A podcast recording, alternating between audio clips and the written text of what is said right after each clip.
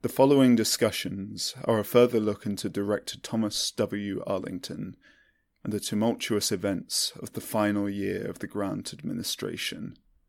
This won't be an easy road to walk down, but I have faith that we will be stronger for following it to its conclusion through the wind door.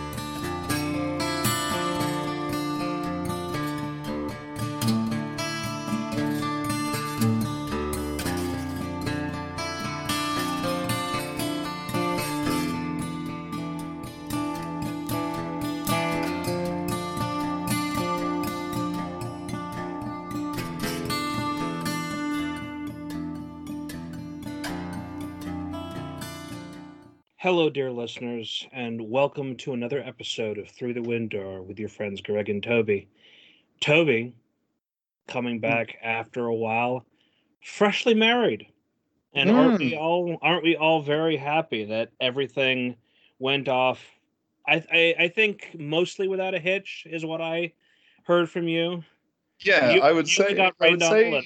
Without a hitch, but considering the idea is to get hitched, it's a weird phrase to invoke. So like Brilliant. there was yes. there was one central hitch, and that was exactly what you want. as long as that hitch went off, and that's Mm. the only hitch you want to go off. Yep. And that also means that for those of you that are interested in the inner lives of myself and Toby, that when you get to the end of this particular sequence of episodes, there's going to be some brilliant content in the outtakes where we get to catch up with Sarah and learn a little bit more about Toby's better half.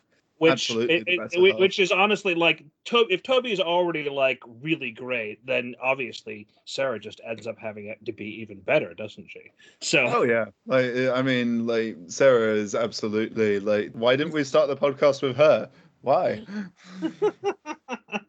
Uh, we were joking about the possibility of doing a zoology or cryptozoology focused episode in the future. I don't know if this will actually happen, but who knows? If we can get Sarah interested in actually reading the books, then maybe we can intrigue her with some of the interesting routes that we can go down discussing some of the various animals that Hmm. incorporate the world of New Century. So, I think that there's a. I, I've talked with Sarah about this a few times actually. That there's something uh, fascinating about like looking at animals in uh, media and whether they be fictional or just sort of embellished versions of real life animals, and seeing how like the little nuances of animals are actually conveyed. Something I really like about the MonsterVerse movies, and something that Sarah and I have had numerous conversations about with her leading them is about how you really do actually see real like animal behavior and interiority in the way that a lot of the kaiju move and act Oh, and- God. okay, um, I'll obviously clear this with her 1st Uh-huh. but I, I suddenly realized we, we were joking about the quagga earlier. Uh-huh. Really see if you can get her to read or listen to Tiger's Eye. Because as someone that knows a lot about marine biology, I want to hear Sarah's take on the widow beneath the waves. Yeah, yeah, I would, and that would definitely be one that I would bring up. But uh, yeah, I genuinely like in in the same way that uh, having Jesse on with our last interview was very much about getting like someone who has a particular angle of analysis that they bring to the table. I Mm, think mm, that mm. uh, even if it's somewhat without context, I will definitely like I've numerous times thought about like selecting a range of animals and beasts and whatnot and thinking about what like how the animals come to life in new century is hmm. a conversation matter like rife with potential Absolutely. Well, we begin on an overall positive note. In point of fact, we began our pre podcast socialization with Sarah, not just to catch up on the whole wedding, but because we're about to get into some difficult conversations as we are moving from part two into part three of Arlington. Um, Mhm. over the next few episodes, we are going to be covering chapters 17 through 19. And as the book titles them, we had already been talking about part two being referred to as the search begins. And and chapter Which 17 works is, well because it's the search for not only the a new vice president candidate, but also for the Manticore. yeah, the man exactly. But something that happens since I decided to cover 17 through 19 is that chapter 17 is part of part 2, the search begins. And as we move into chapter 18, that is the beginning of part 3, which is referred to in the book as the point of no return. I would normally shy away from discussing a range of episodes that cross over from one part to another because there's a reason why these parts exist. They're part of a Hmm. narrative arc. But Mm, as I discussed with Toby beforehand, I think that chapters 17 through 19 work thematically in and of themselves mm, because, and everyone who is listening to this now should be aware of it. You should have read or listened to chapter 17 through 19. Uh, is that it begins with Annie's own dark descent, which is mirrored by the descent of Washington, D.C. itself, as it deals with the trial and the ensuing riot, and then the way the Wendigo attack plays into all of that. Honestly, it's just as well the chapters were picked the way they were. Not only does the division work fine with the remaining chapters, but if we tried to cover part two all in one sitting, we would have not only been trying to cover five chapters at once, each with their own hefty weight that we would have needed more than one Skype session to complete as a result. Just take a look at our episodes on Tiger's Eye if you're curious. But on top of that, we would have ended an episode on a depressing note, which I never like doing. Another good thing about doing chapters 17 through 19 is that it also gives us two opportunities to see our new antagonist, Seth, on two Mm. separate occasions, allowing us to focus a bunch of conversation about this mysterious character into one Skype session, basically. mhm. I, I think our next two recording sessions after this will end up similarly three chapters each, as opposed to the four chapters that we had been doing. Mm, So, in a way, we are creating our own relevant theme where these final three Skype sessions cover 17 through 19, The Descent, 20 through 22, Rally, and then the final three chapters, Denouement. mm. I think that it, it makes sense to consider these three as a trio because even though they overlap and you're looking at things from two different parts, sometimes it's good to consider that, like, sometimes people engage with stories not necessarily in the cleanest way that the author or like directors or the storytellers lay out for them. Sometimes people do just sort of go, oh, like, uh, you know, it's the end of the chapter. I need to hear what happens next. So you end up reading a couple and then you're in the middle of something. So it's good to sometimes like stir things up a bit, consider Mm. these chapters not just as sort of clean breaks between them, but to kind of have our the way we are working our way through these books is kind of organically reflecting the experience of someone who is reading these over a period and like different reading sessions you'll cover different amounts. So i always like that feeling that we can create through our own decisions of as we go through doing our what i would say grommet stacking the uh, railway track as we go. Hmm it's good to kind of have that feeling because then you know okay this is always feeling like the organic reading experience That is, sorry, didn't mean to step on you, but that is Mm. No, no, no. honestly, you know, as much as we are reviewing and deconstructing, Mm. through the window is a creative process in and of itself. Therefore, Mm. the way that we choose to craft it is a part of our artistry. You know? Exactly. It's a it's a statement of the stories and the idea of what it's something I always hold to is that uh, like every piece of art or media is kind of bringing half of the stuff to it, and then the other half is what the audience brings to it. And so the way that we sort of break these stories down in our own like relaying or just sort of engagement with it is a sort of creative act in and of itself.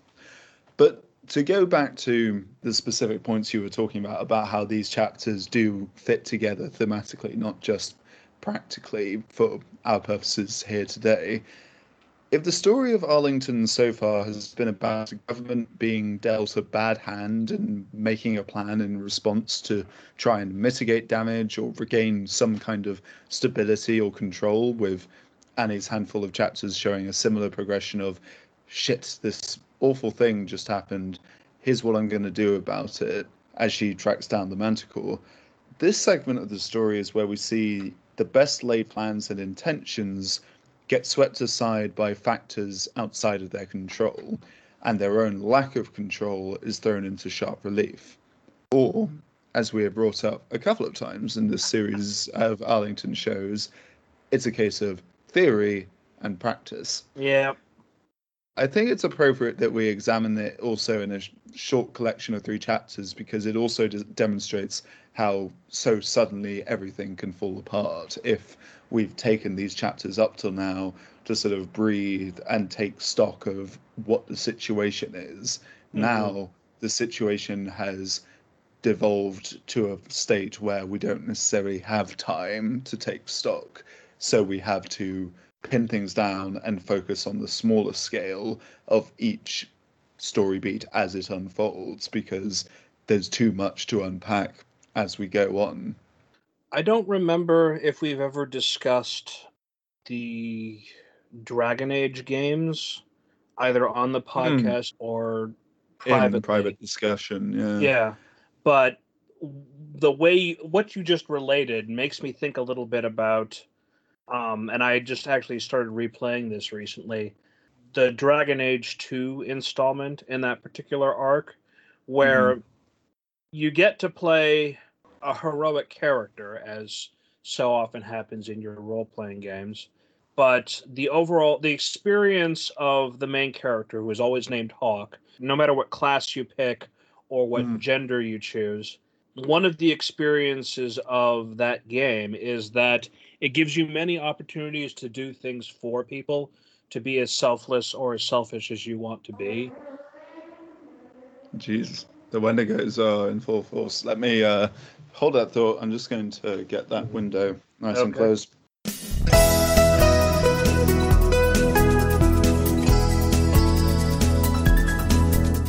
One of these days, I'm going to find out what's going on that you have so many motorcycles in the area that it's a part of an ongoing joke that anytime a motorcycle goes by, it's Wendigos.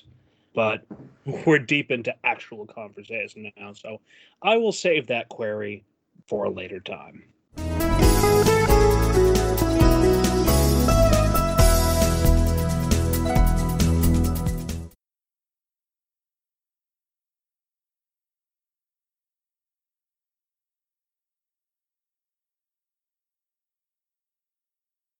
Sorry about that. Um, right. I can't do anything about the number of Wendigos, but uh, I did manage to maneuver to get access to the windows to close them in amongst the various junglery we have in the flat at the moment.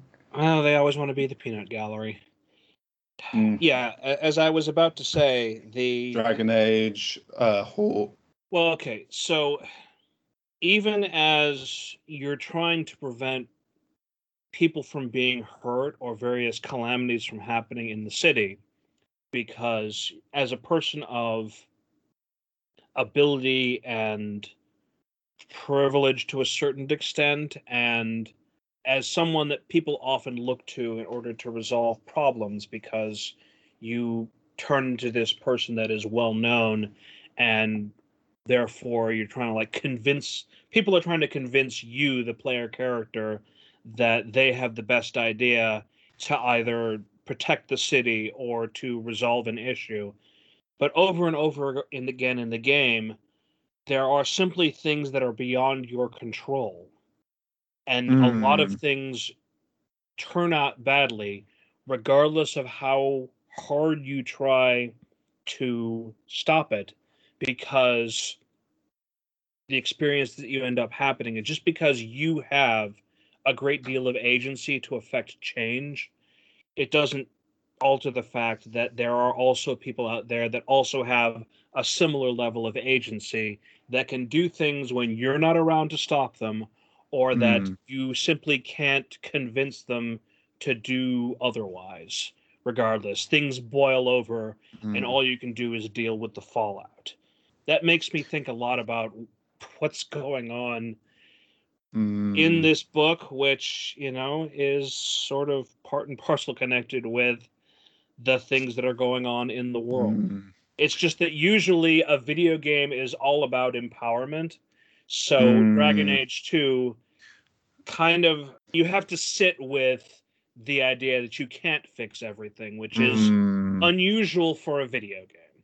Yeah, it's the it's the feeling that I because of how Dragon Age 2 and the sort of BioWare Mass Effect style RPG where you have choices, but because you're playing somewhat scripted, like well, very scripted and even voiced characters, it means that there's a certain number of paths, but it's not as open ended as Mhm. say a tabletop game or even other video game RPGs where like it's a series of text lines in a drop down menu and you don't have to voice them but because there's voice work and animation and like camera angles and a lot of extra steps involved it means that to a certain extent while it still feels like a role playing game where you have agency Mhm. there is only so much control you have and it feels like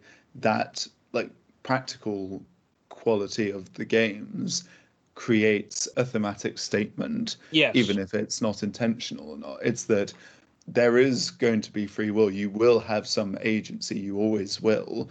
But you will be drawn towards an impulse to certain like paths even if like they are different paths. That that is a preset factor.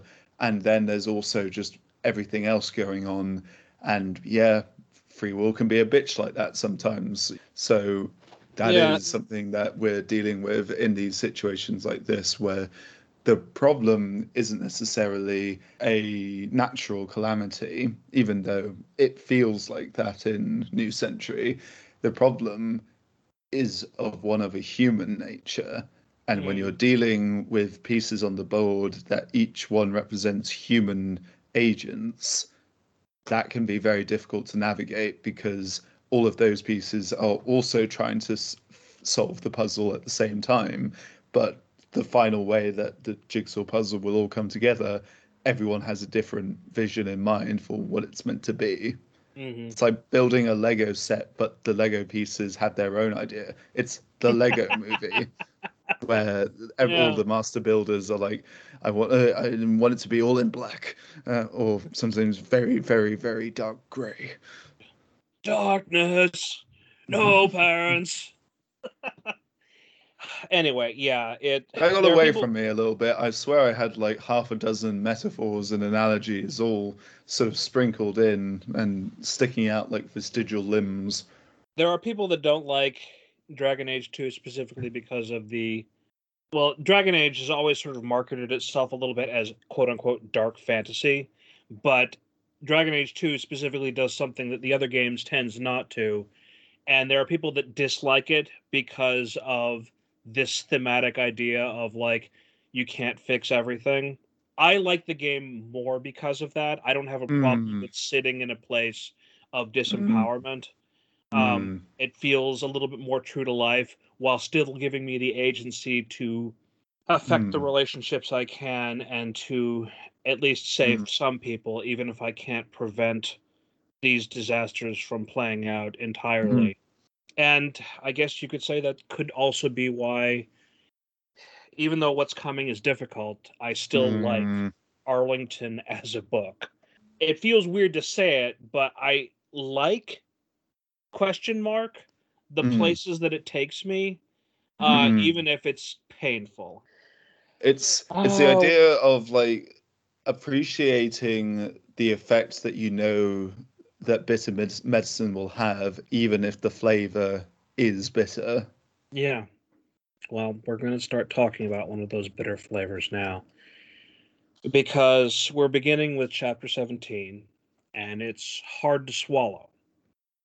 Because it takes us to a place that knocks the wind out of the reader, especially those like us that have been invested in Carl and Annie since Secret Rooms. We see now why Carl was brought back because we wouldn't we wouldn't feel that it was as hard a loss if Annie's Lancer was someone we didn't know, given that he's really present for only two chapters in this book. And to be honest, chapter 17 also makes us fear for Annie's life as well. Alex has talked about in the past that the only way that he can write his protagonists into danger is if it actually feels like they could die. And that is written into every iota of Annie's confrontation with Seth. Good night, foul mouthed prince, and flights of profanities sing thee to thy rest. I promised myself I wouldn't cry. In all seriousness, it is deeply saddening, and in the time since I, you, you, Carl, like, and sort of fervent appreciation for him has to a certain degree become an in joke among mm. us of just like basically wanting to cram Carl in anywhere he can conceivably show up.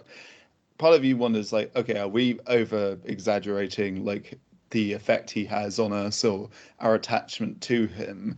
And going back to these early books of New Century, the ones that he is actually present in, it does solidify why he is a favorite of mine and perhaps a fan favorite in general because he doesn't just make a fun impression by swearing up a storm and providing a gruff sense of humor.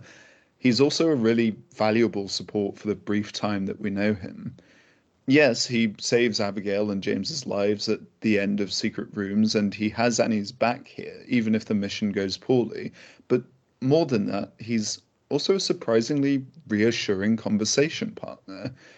In chapter 17, before the encounter at the cave, we are shown how he listens to Annie and asks her questions, probing questions about why she's doing this, making sure that she knows that no one could fault her for what happened or would fault her for falling back now.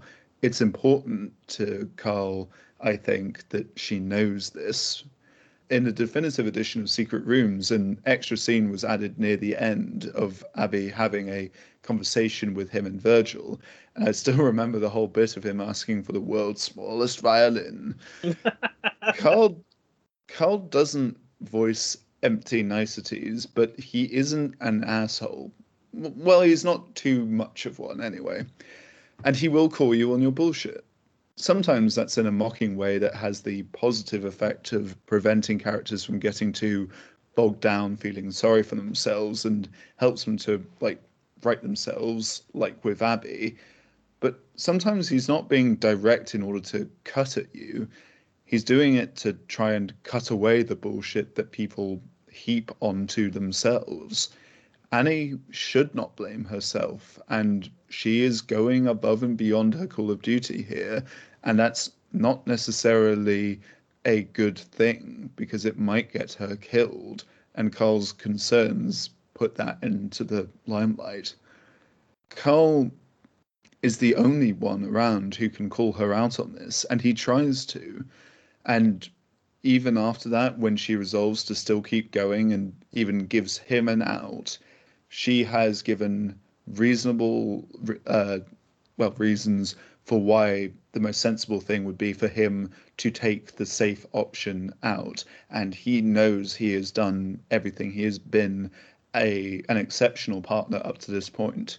And even with all of that, his response is essentially, "Fuck that."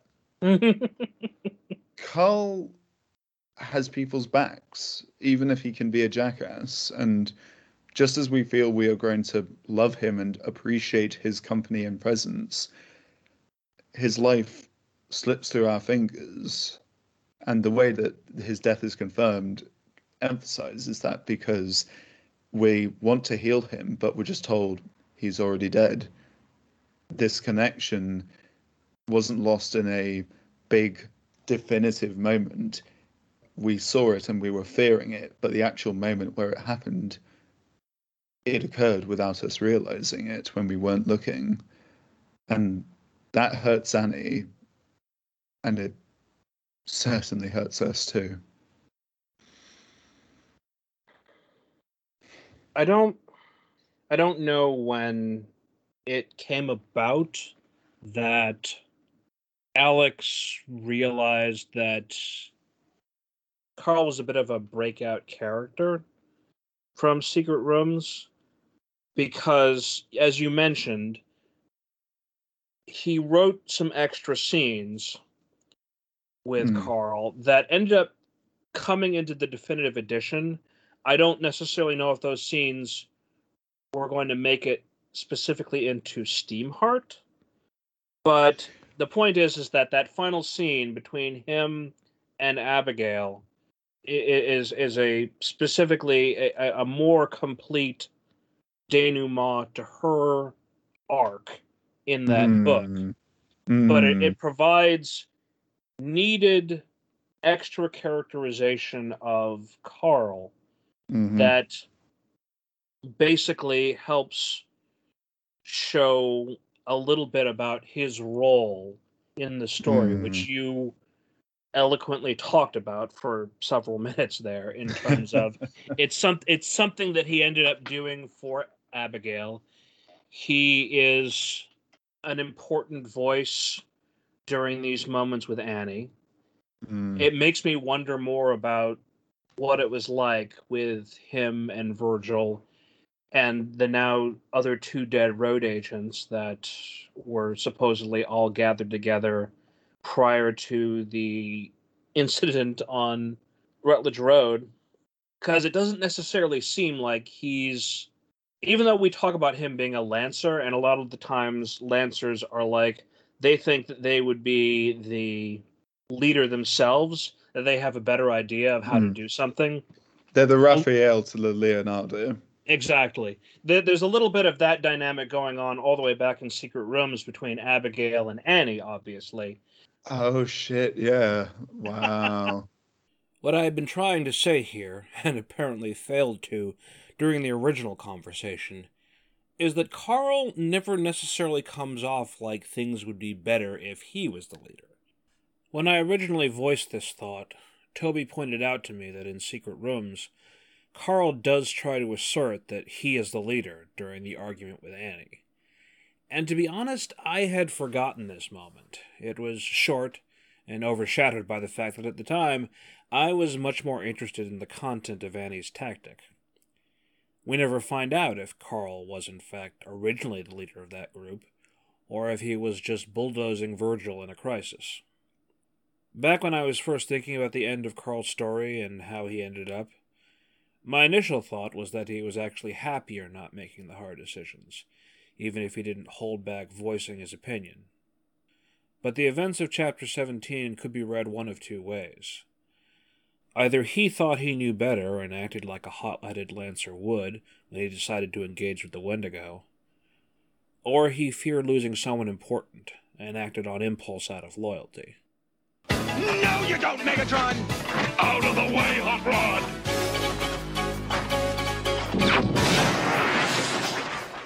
Maybe those two ideas aren't in opposition either. After all, the best Lancers do actually care for the hero, even if they think the hero is wrong. In a story about tragedy, maybe this was just Carl's Hamartia coming to pass. In this case, Carl is providing a little bit of that role, as we have talked about before, to Annie, but it has a different flavor to it in that Carl isn't afraid to challenge Annie, particularly when she, in some way, saved his life by Mm. giving him the opportunity to, you know, actually have a life, so to speak, instead of Mm. shooting him dead where he was, which she showed that she was very capable of doing. Basically, that's a weird sort of loyalty to engender, but it it definitely happened, and that's why he cares enough to try and do the same for Annie, both by a trying to talk her out of her course, and then b coming back to support her even after she sends him off. I had never considered the fact that this is another reason why there is a loyalty because if he had come across another cartographer, Mm, there's no guarantee that they would have given him the same chance that Annie gave him and Virgil. That is something there. And are you bringing up how lancers often have this feeling of like they are frustrated with the hero protagonist leader archetype because they have this deep seated belief that they could do better if they were in Mhm. those shoes. Carl, when he butts heads with or like sort of criticizes or like calls you out on stuff, it's not with some sort of hidden idea of thinking that he would do better if he was calling the shots. It's There's not no rivalry there. No, there's no rivalry. He doesn't need to gain anything in order to be fulfilled. We sort of see from the idea that he likes being pampered that he is someone who knows what he likes and like when he is able to have it, he's content with that. And so what that makes you conclude is that if he's butting heads with you, it's not because of some rivalry or some idea that like I should be the shonen protagonist or something like that. it's the it's the idea that he's doing it because it's important that it's voiced. And he doesn't like he's not necessarily a character who will be thinking about all of this in a huge amount of detail. He is definitely like smarter and like more emotionally intelligent than you might believe in, in a first impression. But he's he's such a voice that you're glad to have. He, he there's an intuitiveness to his presence which I think helps you to it provides clarity and so that's why his loss hits hard because you've lost that extra perspective in the room that clarity and you miss it immediately Carl, by his very nature, is a support character, Mm. and now we have lost his support, and that makes Mm. things feel darker. exactly honestly, I, I remember this scene from Arlington, but it was Mm. only going back and rereading it that I realized just how much Carl and Annie there was in this chapter. And it's Mm. almost important for it to be there because there are going to be people out there to whom Arlington might be their first new century book. They're not Mm. going to have the context of Secret Rooms to understand Mm. Carl as a person.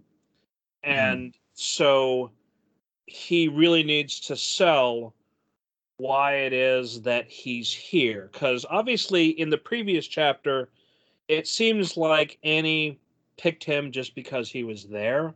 Mm. But we now understand that there might have been subconscious motivations, even for her, about why she picked him over other people. She goes into some detail in her quote unquote journal entries about Mm. The ostensible reasons why Mm. she picked Carl to come with her. But Carl provides us with the real reason just by interacting with her in this chapter. Mhm. And while their interactions in that early chapter were fun and in, very in keeping with Lancer tropes, here in chapter 17, we need to see the depth of Carl, his actual interest in the captain, his desire Mhm. to understand her, which allows us to see his loyalty and actions on her behalf. Mm.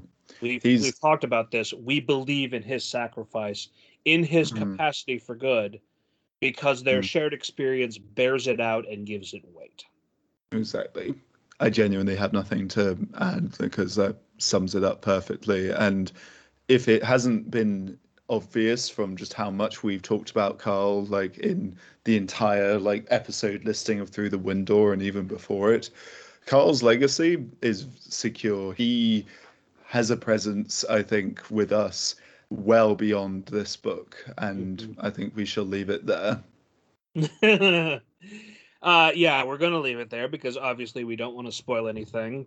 Even though this would seem to be the end of Carl's story, much like a certain character in The West Wing, drop a penny in the jar, death is not always the end. So Mm, now it's time to talk about the horrible monster in the room. Seth, mm, unlike the Wendigo, or at least unlike the Wendigo seem to be presented, Seth is no mere animal. He is a predator in multiple senses of that word. And that's what makes him frightening. He is sapient will mixed with beast like ferocity, psychological cunning, and superhuman resilience one of the things that we covered in one of the news of the century is that Alex once thought about writing a Dracula type story. mhm. And as I said at the time, I'm not sure how he'd do better than he did with Seth. Annie's encounter helps us to understand his dangerousness and his intensity.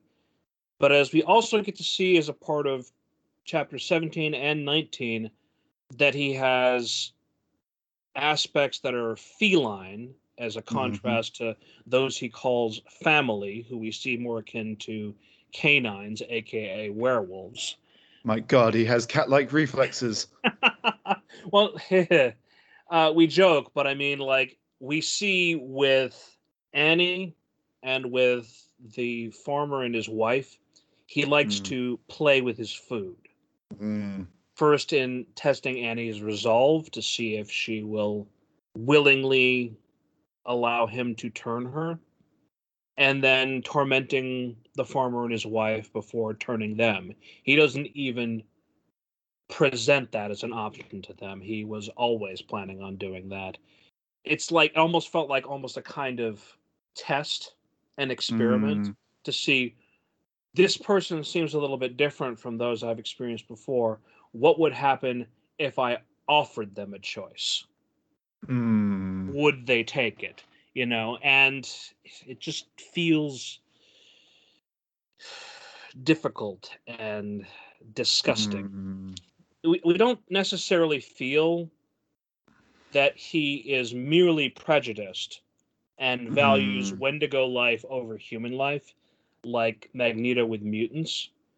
Much like Dracula himself, it feels like the offer to turn others is to make them into pets. He is not a pet. Yeah, okay, slow your roll there, Seth. First of all, I was talking about the Wendigo, not Brayoth, who remains a bit of a cipher at this point. And second of all, you can talk all you want about what you say you believe, but your actions also speak louder than words, and your actions have plenty to say. The Dracula metaphor in particular comes to mind because of the vampire women in Bram Stoker's original book. They had likely been created by the Count and wanted to feed on Jonathan Harker, but Dracula pulled rank over them, saying that Harker belonged to him. It didn't matter in that case that they were also vampires, because he was still the one with the most power. And on top of that, it's also entirely possible that because he created them, he could naturally keep them in his thrall. That's the vibe that Seth gives off in regards to the Wendigo. Maybe he, Mm. maybe he thinks he, he certainly frames it as these creatures, the Manticore included, are my family. mm, But just in my personal impression, especially from these early chapters, it doesn't really feel like he considers them family because he uses words like instruct. mm. You know, he doesn't doesn't necessarily feel that he's treating the Wendigo like equals. They seem to, in the way he discusses them, lack a will, and it is his will that is sort of guiding and leading them Mhm. because he Yeah. is instructing them, and that's what like makes it. We don't really know enough about Seth and what his whole deal is at this point. I mean, to, to be be perfectly to- honest, we don't even know enough about the Wendigo, but that's that's Mm. how it feels from the frame. Mm, yeah, exactly. But from this, it feels like there is, as much as he says they are a family, there is an imbalance in the sense that he is the Mm. one who throws around the most weight, and all of the Wendigos are basically adding their weight to the momentum that he wants to like guide them along. Yeah, there are a lot of patriarchs out there that would say, "Oh yes, your family, and I'm the Mm. one taking care of you," but he's still Mm. the one at the top of the heap. Yeah, he's a curious case because he is talking about this being liberating because Mm. it's about you just sort of like essentially just taking off your human clothes and just like and I mean that not just like in a sort of blunt description but actually like the specifically the clothes you put on every day in order to be a person to Mm, mm. live in a society as you might say but Oh God, uh no! I don't. like, I'm sorry. I don't want to think about Seth as fucking Joker. No, he is someone who is kind of inviting you to just let go of all of the stuff that, like I said earlier, that you heap upon yourself. Mm, And that is something that, for a while, Annie does find quite a freeing concept.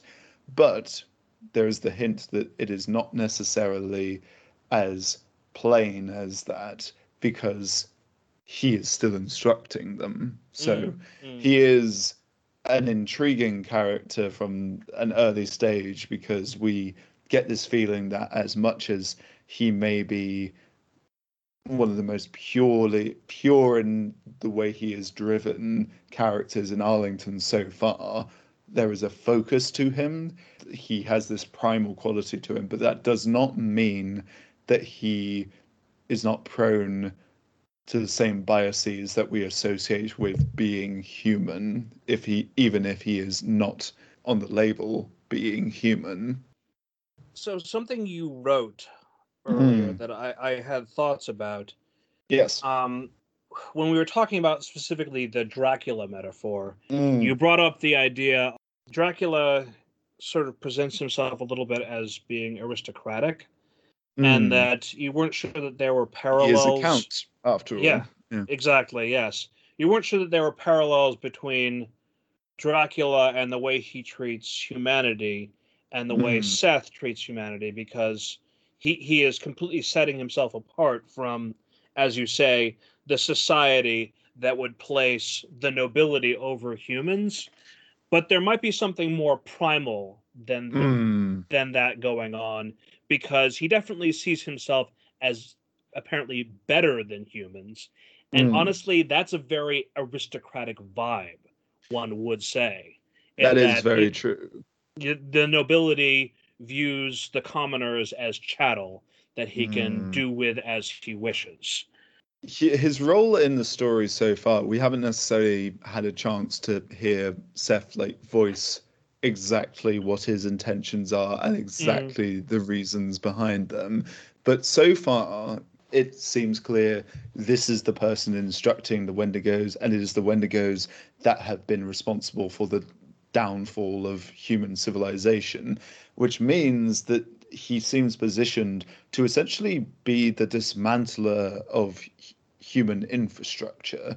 Well, that If- we, naturally have to ask ourselves is that a motivating factor given that he Is that the goal sent- or a side effect of what he wants to do? Like, Yeah, well, but but but here's the thing: is that it isn't just that he is leading the Wendigo and mm, making more Wendigo, and now sending the Wendigo in to attack the human population, as we see in chapter 19 down the road, mm, but that he deliberately, as talked about all the way back when they were thinking about like why would someone target the vice president of the RSA? Mm. That has a knowledge of how the infrastructure works, doesn't it? Yeah, Yeah. Exactly. It's it's like Mm. it, it- he was he wasn't just attacking humanity in general. He was Mm. literally sending a message to the Mm. powers that be by Mm. taking out someone their society says is important, and so he says, "Look now at my power that I can remove even the most powerful among you." Well, that's it. That is probably where the like argument for the aristocratic quality Mm. of uh, Seth comes from is that even if like he's not necessarily positioned in the way that Dracula is kind of this analogy of someone feeding off of and benefiting from the like structures as they Mm. currently exist, even though Seth appears to be dismantling those structures, he is nevertheless kind of doing so in a way that you could argue it is within his power and right as this person in a high status he is exercising his power to dismantle this to determine He, what he, he is the course of people will be. He isn't just attacking the foundations of human society with his actions. He is ostensibly replacing it with Mm, the purity of the wendigo as he Mm. talks Uh, now he talks about now and he's going to talk more about it later but Obviously, there are things we can't say yet, and the end of the book will likely have more about Seth and what one could extrapolate his motives are. He is going to go on to be one of the longest running antagonists in New Century, and I don't feel like that's a spoiler, since you've already seen that he and Brioth the Manticore heal like Wolverine does.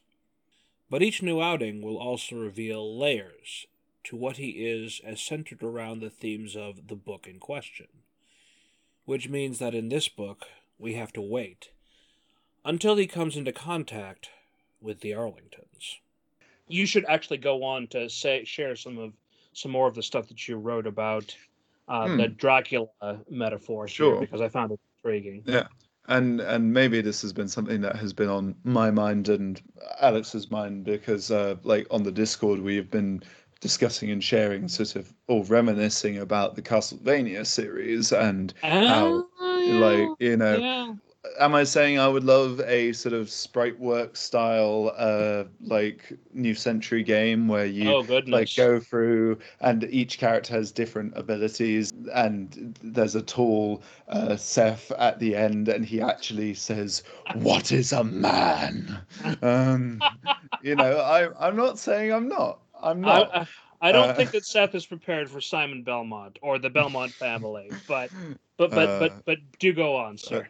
I would, I would, I would say that if Alex is considering doing a sort of Dracula or just a vampire story, that Seth does fit the bill quite nicely. He is the closest to that archetype that we've seen in New Century so far.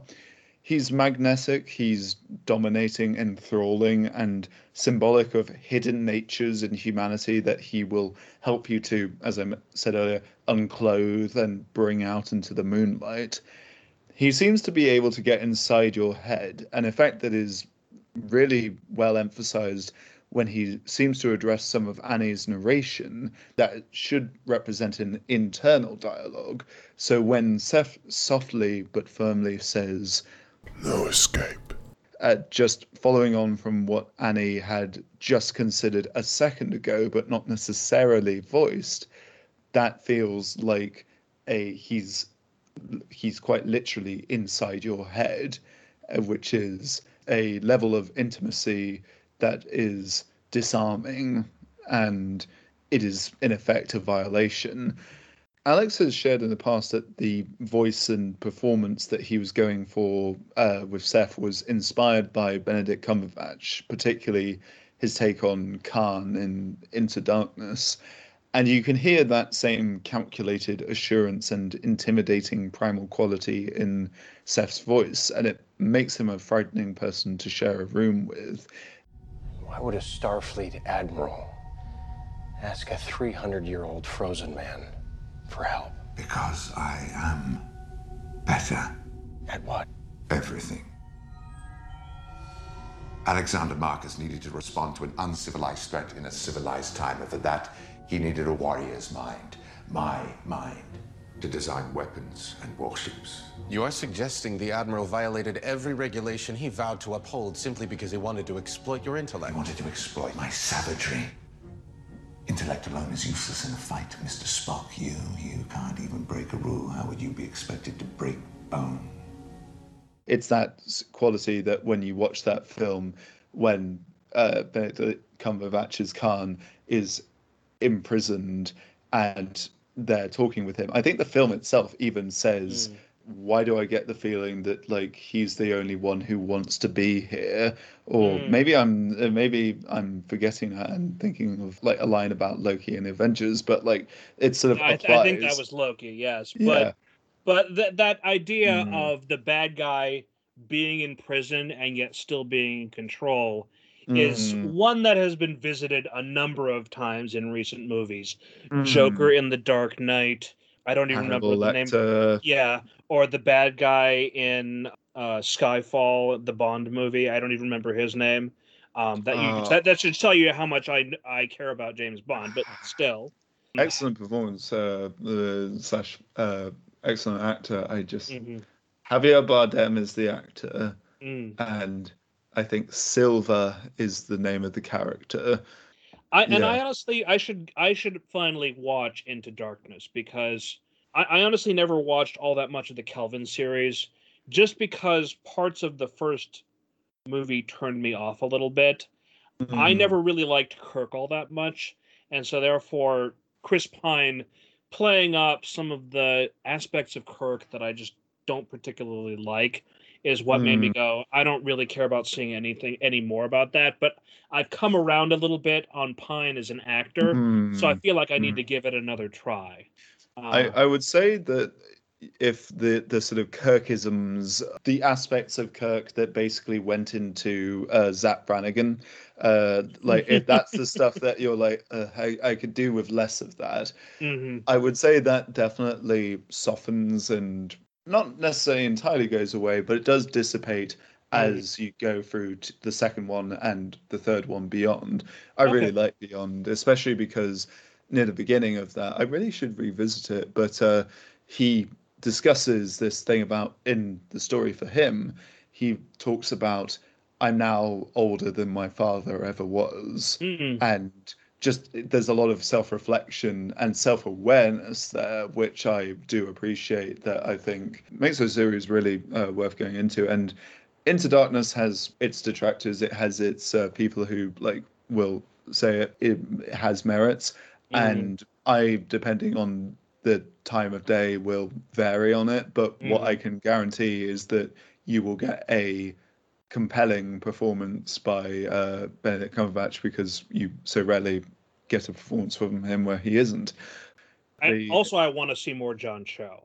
This isn't a movie review podcast, but if you have never seen the movie Searching, that is an amazing movie that John Cho shines in. Considering he has to act the fuck out of situations where the cinematography is limited due to the constraints of the fact that the movie has to exist entirely in the medium of interactions through a computer. And oh that- God, he's brilliant. Uh, his characterization of Sulu in the first one was one of the things that I really enjoyed. So, I'm sorry, I just had a moment of like remembering a man crush, and it's just sort of like, uh, just let me just sit with that. Uh, mhm, I'm yeah, a married spud. I'm a married spud. I'm a married spud. Um, it's all right. yeah. Um, get getting back to the subject at hand, when we were talking a little bit about the idea of Seth's relationship to the Wendigo, Mm, also some of what you were just talking about a moment ago with how he's able to get into people's heads, mm. it's left a little bit unclear as to whether he's just really good at reading body language because I think that's animals it. well see that's here here's the thing it plays up his animal characteristics and animals tend to be they're better at reading body language obviously because that this is how they survive this is dogs in particular are very sensitive to the body language of their owners and of Mm. humans in general because humans can be capable of great good and great evil unfortunately Um. If you're listening to this in the room, you're a very good boy. Yes, you are. Yes, you are. but given how accurately Seth responds to some of Annie's thoughts, and the fact that he says he's able to instruct the Wendigo without indicating like how does he communicate with them? Does is there an actual language? Yes, he does speak in an unfamiliar language to Brayoth, but people talk to animals all the time that don't understand language. We never see him speaking this language again to Brayoth or the Wendigo. Indeed, his interaction with the Wendigos that George and Louise become devolves into growls. And while growling is a vocalization that means something to, say, wolves, it's not really a complex language. Animals use different kinds of vocalizations to suggest intent, rather than complex ideas. Or is he able Mhm. to instruct them via body language like wolf packs do or something Mhm. like that?